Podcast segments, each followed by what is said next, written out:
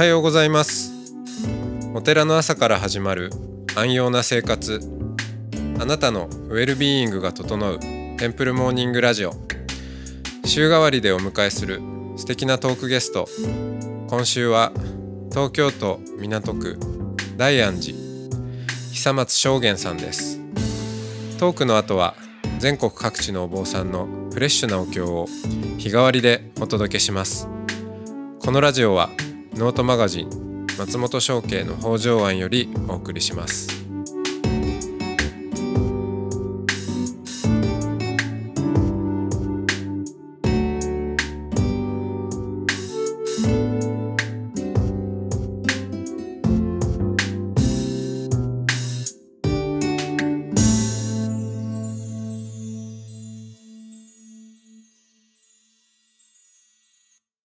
おはようございます。おはようございます。はい、えー、今週は久松正玄さんとおしゃべりをしていきます。よろしくお願いしまよろしすくお願いします。ご無沙汰しておりまして。ね お久しぶりです。えあのー港区だからうん。そう遠くないんですけどね、そう神谷町からも。そうですね。もう、うん。定期的に神谷町の方のお寺には伺ってるんですけど、え寄ってます？あの清少寺さんのあはいはい。勉強会が月になるほどなる1ほど。回あって、はいなのであの光明寺さんの前はよく通り過ぎてるんですああけど、ね、確かに。そっか。神谷町駅で降りてあ歩いてそうですね。とかうん、もうあの、自転車で行っちゃったりあそうかそうか。とか、はいはいはい。あそうですね。自転車まあ、自で、転車が一番早いですね。ですね。自転車からあとちょっと横着して車ではいはいはい。行っていうのが、はい。そうですね。ね。ちょっとこう六本木の坂を上がっていくのがきついですかね。ああいやでもそんなにじゃないですよね。そんなでもないですはい、はい。うん。なんか渋谷側に渋谷からあの三軒茶屋とか池尻の方に行はいはい。く坂の方があ。やっぱりきついですし、あそこ最後きついですよね。きついですね。あと確かに。うんここからあの本郷の方も自転車ではいはい。行ったことあるんですけど、はいはいはい。まあ数えるほどですけどね。あっちの坂の方がかなりきついそうですね。だんだんこっちから港区から文京区の方に向かって、はい。む僕も自転車で行ったことありますけど。あそうなんですか、うん、なんかきつかったな坂うが、ん。普通登ったら下ってっていうのがあると思うんですけどなんか登って登ってっていうようなそうそうそう。そう感じでずっと、はい。うん登りなんですよねあっちの方、うん。そう。うん、でもまあ。そうそう。あの都内を自転車で走るの、うん。なかなかいいですよね。そうですあねの電車だとどうしてもほらその坂とかうん。気づかないじゃないですか。そうですね、うん。そうですね。あだんだんそうか、うん。こうちょっと北に向かっていくにつれてうん。坂登ってんだみたいなのとか、なんかねその地形を知ることができるんで、うん、そうですね。本当にどっちに行くかで坂の起伏があるのか平坦なのかがもうまるっきり違うっていうところとかも面白いなって思いますしあとここの坂の下った外苑西通りっていうあの広尾とかはい。あのどこだろう青山の方とか通ってる道があるんですけど、そこも前は川だったっていうようなことが言われてて川を埋め立てて今みたいになってるあそうなんらしいですね。だから平坦なんだとか聞くとあなんかそういう、うん、こういうなんでしょう都市ってなんか歴史と無縁な感じがしますけどちゃんとそういう、ううんん、昔の風景っていうのもあったんだなっていうところが、まあ、そういう平坦な道からちょっと感じられたりする時もありますね。そうですね、うん。確かにな。東京だとあのレンタサイクルもなんかあるじゃないですか。はい。ま町町にこう、はい、乗り捨てできるようなやつ、うん。あれもそうですね。なんかこうみんな多分、まあ、地方からでもこう東京に来てなんか用事をするっていう時うん。あんま自転車っていう選択肢をあの考える人少ないかもしれないけど、うん。まあおすすめかなとは思いますね。今だったらねそのスマホもあるから別にねあのそれが自体がナビにもなるし、うん。前にえーっとニューヨークにあの、ちょっと行った時に、うん。マンハッタンを、まあ、うん。地下鉄たくさん走ってますけど、うん。あえてレンタサイクルでうん。あのあの走ったんですよ。そしたらすごい面白くて。やっぱこう地下入っちゃうとうん。分かんないじゃないですか。この街の変化とかが。そうね。そうそれをこう地上でうん。しかもなんかこうね車でもないからもうむき出しでね、うんこう風を感じられるんで、うわすごい高いビルだなとかってね見ながら走るのは。うん、そう。やっぱ都市は自転車は面白いですね。うーん、あのというところからなんか 話し始めてしまったんですけいどきなり脱線状態みたいええ。あのそうですね。この大安寺さんは曹洞宗の、なそうですね。ええお寺で、まあ、久松さんもなんか曹洞宗らしい どういうどういう意味がななんだろう。いや曹洞宗の本当に素晴らしい、えー若手のお坊さんっていうですね感じで。なんだろう。曹洞宗らしさって何なんですかね。やっぱこうパリッとしてますよね。パリッとみた。いなはい爽やかな感じ、ああありがとうございます。ええ。う。ーん。特に意識はしてないですか？あーなんでしょうもう楽に座るのはちょっと心がけてますかね。楽に座る？楽に。はんはん。ですね。うん。なんかあんまり背中とか力入れて座ると疲れるので。ああ、うん。楽に座っていながらでもそれ楽に座るのは別にだらっと座るのと違いますもんね。そうですね、うん。だらっと座るとなんか背中とか首の後ろとかなんかはあ。詰まって苦しくなるんですよね。あむしろね。むしろなのね、だからうん普通に座ってる方が。パリッとあらうん。こう背筋が伸びててうん素敵な座り方ねっていううん。座り方をしているけれども実はそれが一番楽であるっていう。うん。そうですね。まあでも前は結構背中に力入れるのがいい姿勢だみたいなうん。風にやってたんですけどね。これはちょっと違うなと思って。うん。まあそれで最近は、うん、なんかちょっと背中に丸みがあるぐらいでもいいんだっていうようなゆったりとした気持ちで座ってることが多くなりましたかね。うん今はあの研究所？そうですね。はい。はいえっ、とあそこは芝ですねそうですね。芝公園のす芝ぐそば相ね。当ビルというビルがあり ピザーラの上ですね。ピザーラの上あ1階にピザーラが入ってるそうですね。相当ビルがテナントを貸しているわけですねそうなってるんだと思いますけど。えー、でなんかホテルもありましたよねあそうですね。東京グランドホテルうん。があって、まあそこにあの宗派のお役所の宗務長が入ってて、うん。で何個か建物があって第2分館第3分館があって、うん。まあ僕らがいる研究センターは第3分館になってますね。うん。そこで、えーな研究員っていう。今研究生研っていう何とも言えない立場ですけどあね。ーそれではい何の研究をしてるんですか？今はあの江戸時代に免山随法っていうはい。あの曹洞宗の僧侶がいたんですけど、まあ、その人が書いた「金品記」っていう金品っていう歩く座禅はい。漢字でどう書きましたっけ、えー経験の経ですね、えー経度緯度で、まあ、縦って意味がある言葉ですよはいね。に行くですね。えー行く？行くあの行ずるとか、あはいはいはい。行事のえー行,、行事の行ですね、うんうん。そうですね。まあそれにあとは、まあ、金品で木っていうのは奇跡あのルートの、えー木ですね。わだわだち軌道ではないあそうですね。軌軌道道ですねに乗るとかの軌道の木ですね。まあそれで金品木っていうのがあって、まあそれをまあもうちょっと現代的な座禅の広め方に応用できないかっていうようなところをうん。まあ考えたり、まあ、そこの元になっているようなものを調べたりっていうようなうん。ことがやってますね。現。代的な座禅。現代的な座禅というより、まあ、そこで書かれているのが、まあ、座るだけじゃなくって歩くっていうのもまたうん。立ち止まるとかっていうのもあそこの行にできるというか、うん。まあ、そういう「シーギ」っていう行住座がっていうことが言われてはあたあの座る立つ歩く寝るうん。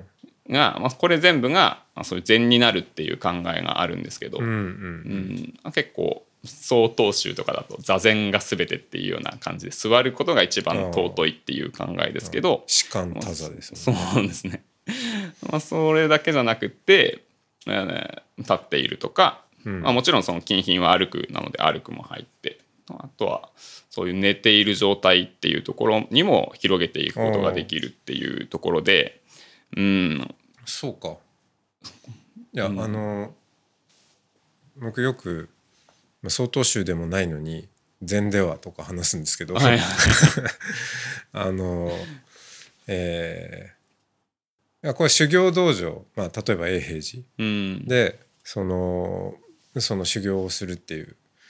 もうもちろんその中に座禅もあるけどうん。他にもあのまあ日々の営みがいろいろあるじゃないですか、うんまあ、せ洗面から、はい。はい。あのまあ、トイレに行くのもそうだし、うん風呂に入ることもするしご飯も食べるし、はい。まあ、全部がでも禅なんだと。うん。でだから生活そのものがうん。あの修行うん。であり、えーそしてまたその修行はあの悟りをななりなんなりうん。何かを目指してやるものじゃなくてうん。むしろ修行の中に悟りがあるんだみたいなことをうん確か言われてると思って、はい。そんなような話をしてるんですけど、はい。合ってますか？そうですね。それが正しいです。間違ってますって言えるほどではないですけど、まあ、悟りっていうのは多分いろんな考えがはいあると思ってて、はいはい。結構なんだろうあのいわゆる悟りって立身弁に言われて書く悟りっていうのがああはいありますよね。語。語ですね。うん。まあ大語なんて言ったりもしますけど、はいまあそれだけじゃなくて覚醒の覚で悟りってはいはい。読んだりとか、まああとは証明の証で悟りっていうようなこともはいはい。あって、まあ3つぐらい結構悟りって言われているとは思うんですけど、ここのなんだろう修行そのものが悟りだっていうこの立身弁の悟りって何か頭で分かるような感じっていうのが強いのかなって思うんですけど、まあ、それよりは証明の証の悟りっていうところで、まあ、そういう自分のそういう全的なあり方っていうのを表していくっていうところが、まあ、そういう生活態度いろんな生活にあるっていううん。そういうところなのかなって思うと、うん、まあ合ってるのかなっていそううと感じにも言えるかなっていう。なるのかなって思うんですけどね。うん。そうか。あ現れとして。現れとしてですね、うん。そこは自分の、うん、自分の考えの及ばないところがあるっていうところがやっぱり大事なところなのかなと思いますね。自分の考えでこれが正しい間違ってるとかっていうふうにやっていくと結局に日常生活の自分のレベルでしか考えられなくなってしまうので、うん。禅の中だとそういう真偽っていう正しい生活き生活っていうものが決められてますけど、うん。そこに対して、まあ、まずはそこに取り組んでいいくことで、うん、自分の自分の頭で推し量らないっていうところを大事にしていくっていうところがあるかなと思いますね。うーん。頭で押し量らない。頭でっかちにならずに、そうですね。よくこれって意味があるのかっていうようなことが、まあ、最近特に強くなっているような感じはあると思うんですけど。そうですね、うん。たただやるみたいなことを。う、ん。うん。あのまあ無駄を省こうとか、うん。ね、効率化とか言うとえそれ意味あるんだっけ？みたいなことはどんどん削られていく、まあ、世の中の流れっていうのはあると思いますけど、うん。うん。そうですね、まあ、なんでしょう。そこが意味あるかないかっていうのがそこのこれは意味ないかんじゃないかって思ってる自分にでしかいられないですよね。そうこの修行のうんいろんな、まあ、無駄って思えるものも一通りやって、まあ、それそこからようやくなんて言うんだろうな、うん、これには意味があったんだってそういう振り返ったところに意味っていうのが出てくるとうん。思うので、うん、そこにやっぱりそういう行っていうのをやっていく中で自分そのものも変わっていくっていうそこがやっぱり大事うん。なんだろうなと思いますね。うん、自分そのものが、えーその行をすることで、うん。まあ、つく作り変えられていく、うん、そうですね、うん。そういうそちらに馴染んでいくというか。まあ、確かうにね、んやりもしないのに意味あるんだっけっていうところからうん始めちゃうと、うんまあ、始まらないっていう話ですよね。うん、もう分かってるならやらなければいいんじゃないっていうぐらいなうんものですよねう。ん、うん、そうかそうですね。えっ、とあれ今何歳でしたっけ？今31です。31はい。ぼぼ坊さん歴お坊さん歴、まあ、いつからお坊さんっていうのかわからないですけどね。ね得度したのは小学5年生でうん。修行に永平寺に修行に行ったんですけど福井の、は。い。まあそこに行ったのが大学卒業してすぐだから22歳23歳になる年とかですかそれぐらいなので、うん。まあ、そこから考えるとうん8年、うん、8 78年。うんまあ長く見積もって 小学5年生何歳ですか？11歳ぐらい まあかそれは長すぎるかもしれないけど。なるほどね。そうはい、うん。そんな中で最近はその何ですか？日々の生活ではい。その表してる感じはありますか、うん難しいですよね。うん。表しているっていうよりは、うん、今はどちらかというと研究とか勉強とかそちら側に傾いているなっていう感じはまあしますね。うん。うん。まあ、ただ、うん、朝の座禅とかは大事な時間にはしていますけど、うん。ん。まあ、そういうところ朝の座禅。そうですね。一人でもやるんですか、そうですね。一人で。はい。まあ時間はまちまちですけどね、ええ。そんな40分やったりとかっていうのはあんまりないですけど、うん起きて布団の上でそのままやるとかじゃなくて。ああ布団の脇にザフっていうああのはいザフが。はい。あの座禅の座禅用クッションがあるので、それに座ってますね。布団の上だとうまくできないですね。確かに。ん。なんだろう、うん、もっとあの柔らかすぎますもんね。そうですね。うん。ベッドで寝てるので、スプリングとかあると落ち着かないですよね。やってみたことあるんですけど、はい。うん。なんか微妙に動いてるんですよね。スプリングが感じられて、なんか落ち着かないなとうんいうのがありますね。うん。まあ、ザフで、まあ、座禅は基本的にザフですかね。ううんん。はい。そうかそれを朝やるんですか？朝ですね。夜やる時もありますけど、まあ両方やる時もあれば、朝だけ、夜だけ、まちまちですね。うんじゃあうんちゃんと習慣化してるんですねそれはうんそうですね、まあ、修行から帰ってきた時はもう毎日3 4 0分座ろうって思ってたんですけど、うん。修行から帰ってきてすぐに大学院に入っていてで結局そっちにウェイトが行くとなかなか座禅の習慣がつかなくて朝30分時間が取れなかったらああもう今日はダメな一日だっていうふうになってこれは不健全だなと思ったのでああそっか。もうできてないできてないっていうのが ね。頭の中でこう。うん負債が増えていくよううな、ん。気持ちだったのでもう本当にうんもう3分でも1分でも最悪ザフに座ればいいぐらいはいはいはい足を組め1回でも1秒でも組んだらいいとかそれぐらいがもうノルマですね。うんうんそうかまあそうすれば負債はなしと。そうですね、うん。もう大事ですね朝も早くてで夜も疲れてっていう時でもうん。ちょっとそれをやれば、うん。まあよしと。まあ明日また頑張ろうっていう、こんな中でもこんな中でも一応組んだぞと。そうですね。うん、まあこれちゃんとやってる人から怒られちゃうかもしれないですけど。まあでもそれが、うん。うん。まあ、自分の中だと、うん、やっていける範囲だなって思ってやってます。南直斎さんもなんかうんこのラジオでお話しした時、例えばこう出張行った先とか、うんでなかなかそういう時間が取れないっていう時も、うん必ず確かほんのちょっとだけでも座るうーん。その、まあ、ホテルの,、ねねあの出先のホテルとかでも、ちょっとだけでも座座る、ただ別に長くは座らないとか言ってたんで、う大丈夫だと思 います。ありがとうございます。松本さんに大丈夫だと言われます。いやいや僕じゃないんです。はい。そうか。ですね。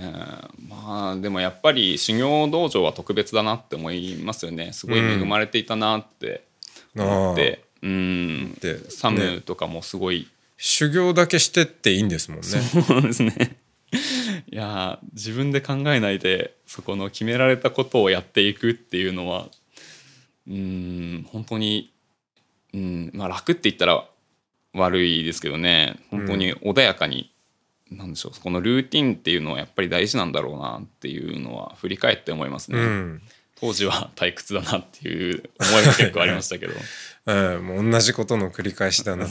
そうですね。うん、そうか。んもうそれもやってみて振り返って分かるっていうことですもんね。うんそうですよね。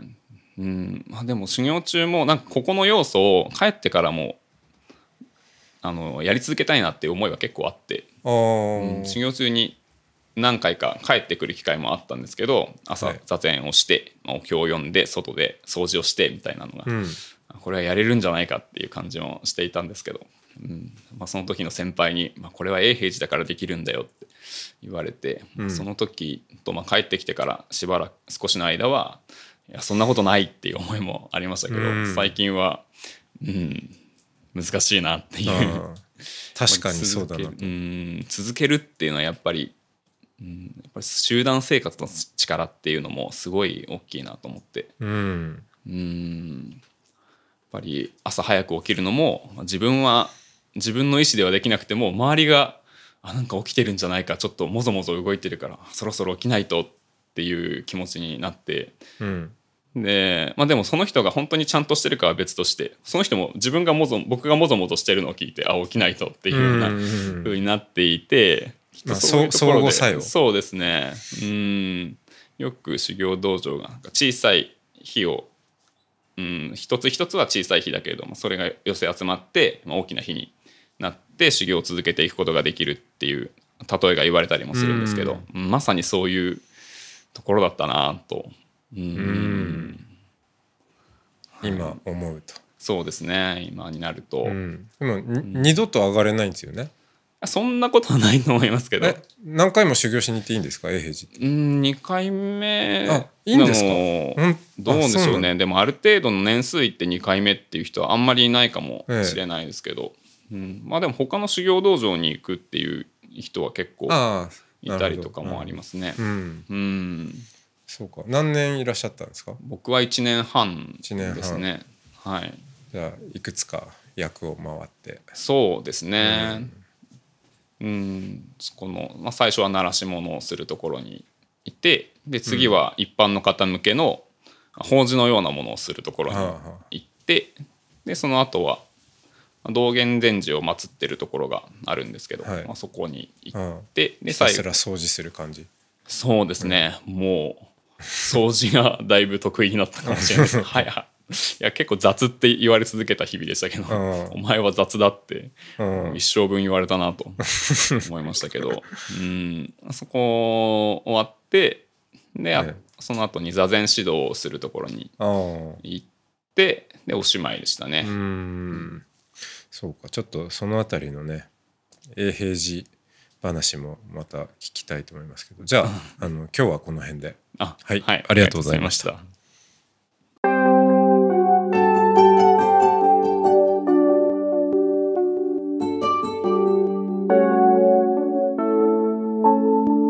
ここからは音の巡礼のコーナーです。全国各地のお坊さんのフレッシュなお経を日替わりでお届けします登場するお経やお坊さんに関する情報はノートマガジン音の巡礼をご覧ください。トークゲストへのメッセージやお経の感想などもノートマガジン音の巡礼ウェブサイトのコメント欄でお待ちしております。それでは今朝も音の巡礼へいってらっしゃい。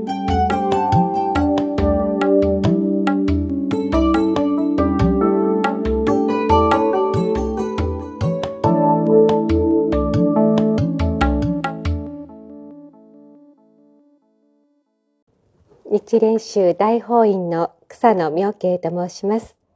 ただいまから妙法蓮華経完全音菩薩不問本第25観音経を読み下し訓読で拝読させていただきます。えー、本来ですとお経の前には感情や開教下終わりにはごエコーが入りますが、えー、今回は観音行のみお上げしたいと思います。それではよろしくお願いいたします。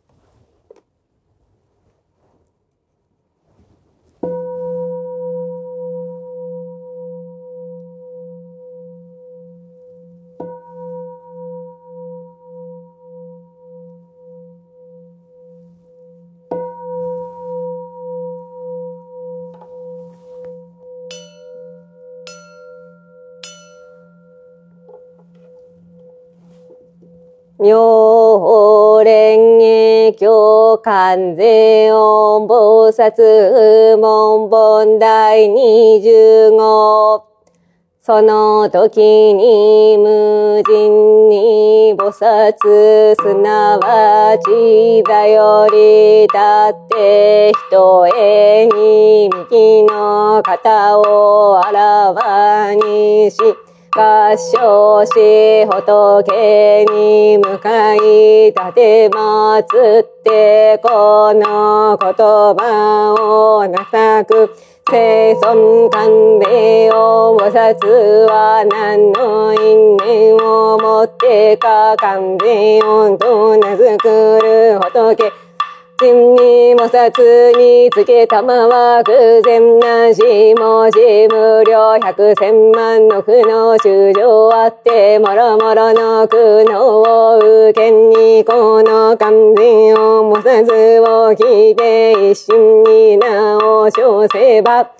勘でを模索即時にその恩情を感じて皆下脱することを得せしめんもじこの勘でを模索の名を保つことあらんものはたとえ大かにいるとも。火も焼くことはわじこの菩薩の一人力によるがゆえにもし内水に漂わされんにその名号を称せばすなわち矢先ところを縁文字百千万の苦の修行あって今後ルリシャコメの単語紅白侵入等の宝をまとるをもって大会に案にたとえ国そのを浮いてら絶気の国に表出せその中にもしないし一にあって勘でを模殺の名を称せばこの商人が皆羅説の難を下脱することを遠行の因縁をもって関連音と名付くもしまた人あってまさに返せらるべきにの飛んで関連音菩薩の名を称せば彼の取れるところの登場ついてだんだんに折れて下脱することを縁もし三千大全国道に中に見てるよ、しゃらせつ聞いたって人を悩まさんと発戦にその観点を菩薩の名を称するを聞かばこのわらわらの秋なお悪縁を持ってこれを見ることわたまじいわんやまた害を加えんをやたといまた人あってもしは罪あり、もしは罪なき仲介かさ、その身を権限戦官兵を菩薩の名を称せば、皆ことごとく断念して、すなわち下脱することを縁もし三千大天国道に中に見てる音読あらんに。一人の召集あって、まろまろの商人を引き中を再事して、剣能を強化せん。その中に一人公の将軍をなさん、もろまろの分断し、工夫すること売ることをなかれ。なんだちまさに真に観念をまざずの名号を生じべしこの菩薩はよく無意を持って衆生に施したもなんだちもし皆を称せばこの音読においてまさに下脱することをうべし。もろもろの商人聞いて共に声をして南無完全を菩薩と言わんその名を称するがゆえにすなわち下脱することを縁無人に完全を菩薩また雑は偉人の力ぎりたること覚悟ごとしもし集長あって意欲をからに常に念じて完全をもたすを苦行せばすなわち欲を離れることを縁も自身にをからに常に念じて完全をもたすを苦行せばすなわち心を離れることを縁も自口をからに常に念じて勘弁を菩薩を苦行せば、すなわち地を離れることを縁無人に勘弁を菩薩は格のごときらの大善にあって要約するところを思考のゆえに衆生常に心に念ずべし。もし尿にあってたとえ難をまとめんとし観念をまさすを来廃し供養せばすなわちくどくちの難をまんたとえ尿をまとめんと欲せばすなわち誕生その尿の。昔特本を植えて就任に愛嬌せられるを馬無人に勘弁を菩薩は格のごとき力ありもし修正あって勘弁を菩薩を苦行来敗せば福当園ならしこのゆえに修正皆勘弁を菩薩の名号を受実べし。無人にもし人あって六十二億号が書の菩薩の名字を授受しまた形尽くすまで四時期仏が具役を供養せん難事が心においていかん。この天南市天女人の苦毒をしやいなや無人にのもさく花肌をし生孫仏ののたまわくもしまた人あって勘弁をもさすの名号を授受しないし知事も来廃し供養天皇の二人の副上等にして異なる高等な原約千万の公においても極め尽くすべからず無人に勘でをもさつの名号を事実せば格のごとき無料無変の福徳の利を縁無人にもさつ仏にもしてもさく生存勘でをもさつは遺憾して過去のシャバ世界に遊び。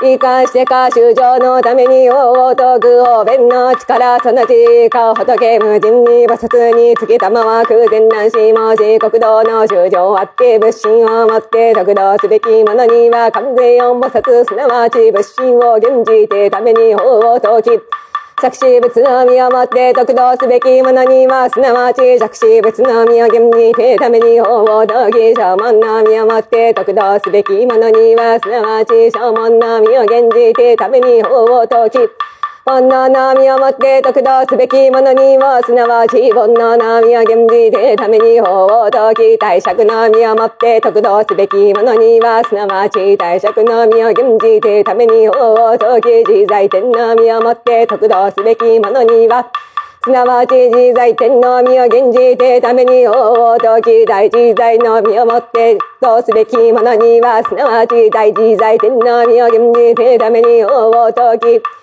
天台将軍の身をもって得道すべき者には、すなわち天台将軍の身を現じてために法を説き、毘沙門の身をもって得道すべき者には、すなわち毘沙門の身を現じてために法を説き、昭和の身をもって得道すべき者には、すなわち昭和の身を現じてために法を説き、長者の身をもって得道すべき者には、すなわち長者の身を現じてために法を説き、こちの身をもって得道すべき者には、すなわちこちの身を現じてために法を説き、再官の身をもって得道すべき者には、すなわち再官の身を現じてために法を説き、バラモンの身をもって得道すべき者には、すなわちバラモンの身を現じてために法を説き、ビクビクにうばそくばいの身をもって得道すべき者には、すなわちビクビクにうばそくばいの身を現じてために法を説き、長者工事再官バラモンのブニャの身をもって得度すべきものには、すなわちブニャの身を現じてために法を説き、道南道女の身をもって得度すべきものには、すなわち道南道女の身を現じてために法を説き、天竜や茶剣夏場、白カルラ、金なら孫らが人品人との身をもって得道すべきものには、すなわち皆これを現じてために法を説き、衆今後人をもって得道すべきものには、すなわち衆今後人を現じてために王を遠く無人にこの勘弁を菩薩は格のごとき功徳を成就して主樹の形を持って諸々の国道に遊んで修正を道脱すこのゆえになんだちまさに一心に勘弁を菩薩を供養すべし。この完全を模殺、まかさつは不意救難の中においてよく無意を施す。このゆえにこのシャバ世界に皆これをごしてセムイシャトス。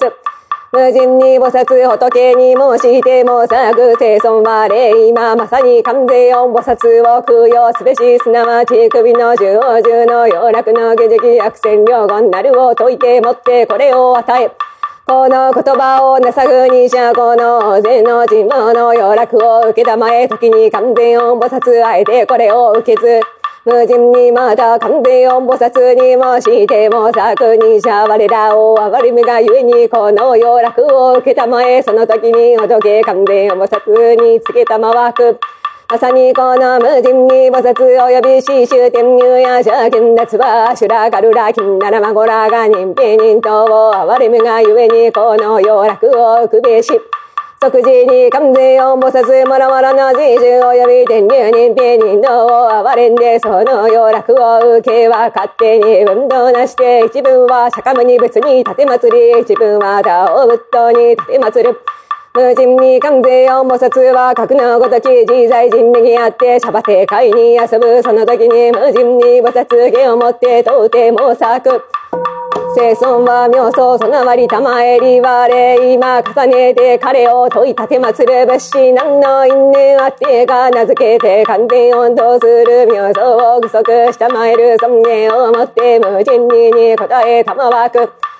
何時間の農業を聞けよくもろもろの北条に要ずる腕の深きこと海のごとしこう一文字犠牲した天の具の時計に使えて大少女の癌を起こせり我何時がために略して当館なお聞き及び身を見心に念じて虚しく過ぎざればよく小の苦を滅すたと以外の心を起こして大いなる家業に押し落とされんにあの観音の力を念ぜば華僑返事でいけとならあるいは航海に漂流して流行初期の南波乱にかの観音の力を念ぜばハロンもすることはたわじあるいは趣味の見えにあって人に押し落とされんにかの観音の力を念ぜば火のごとくにして国に従前あるいは悪人に追われて今後天より堕落せんに。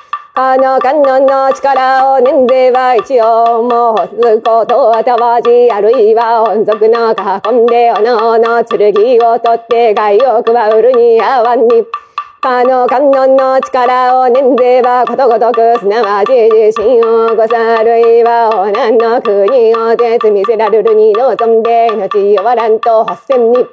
この観音の力を念ぜば剣ついでだんだんに俺なるいは肩に集金せられて子息に仲介を被らんにこの観音の力を念ぜば昨年として下脱することを縁。中層もろもろの毒薬に身を外せと捨てられんものかの観音の力を念ぜば帰って本人につきなあるいは悪らせ特流書祈祷に合わんにかの観音の力を念ぜば時にことごとくあえて外政治もしは不注意にじて時幻想のするべからんにかの観音の力を念ぜば毒無縁の方に足難願者及び復活。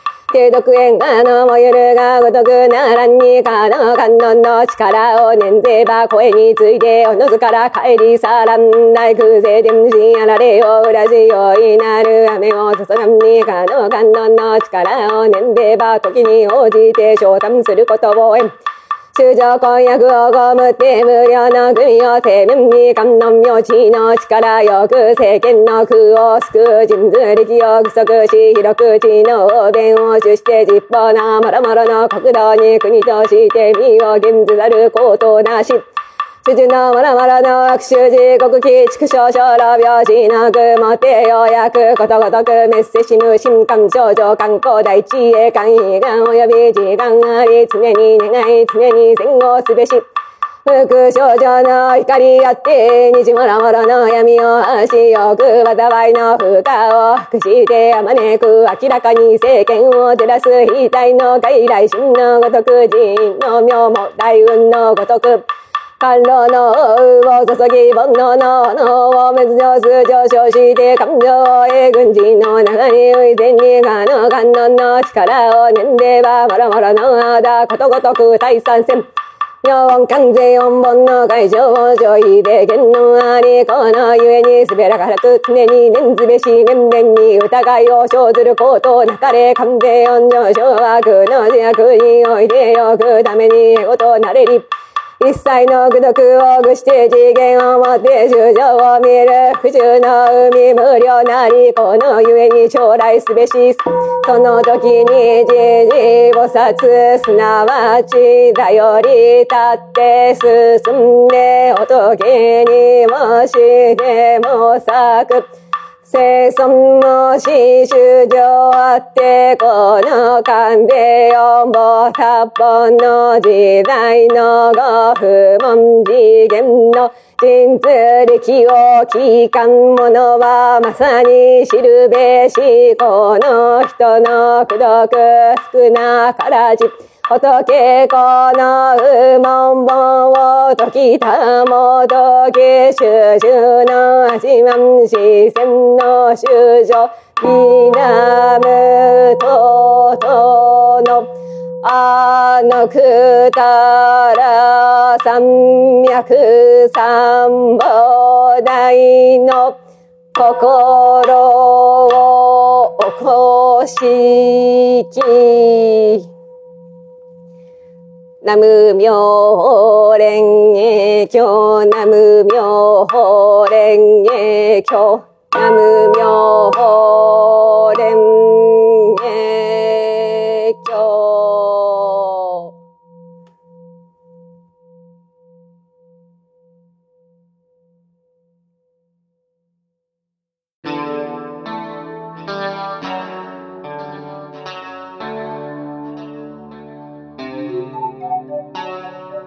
このポッドキャストはノートマガジン松本紹圭の方丈庵よりお送りしました。お経コーナーはノートマガジン音の巡礼のご協力でした。ゲストへのメッセージや番組の感想などはそれぞれのノートのコメント欄にてお待ちしております。それではまたテンプルモーニングラジオでお会いしましょう。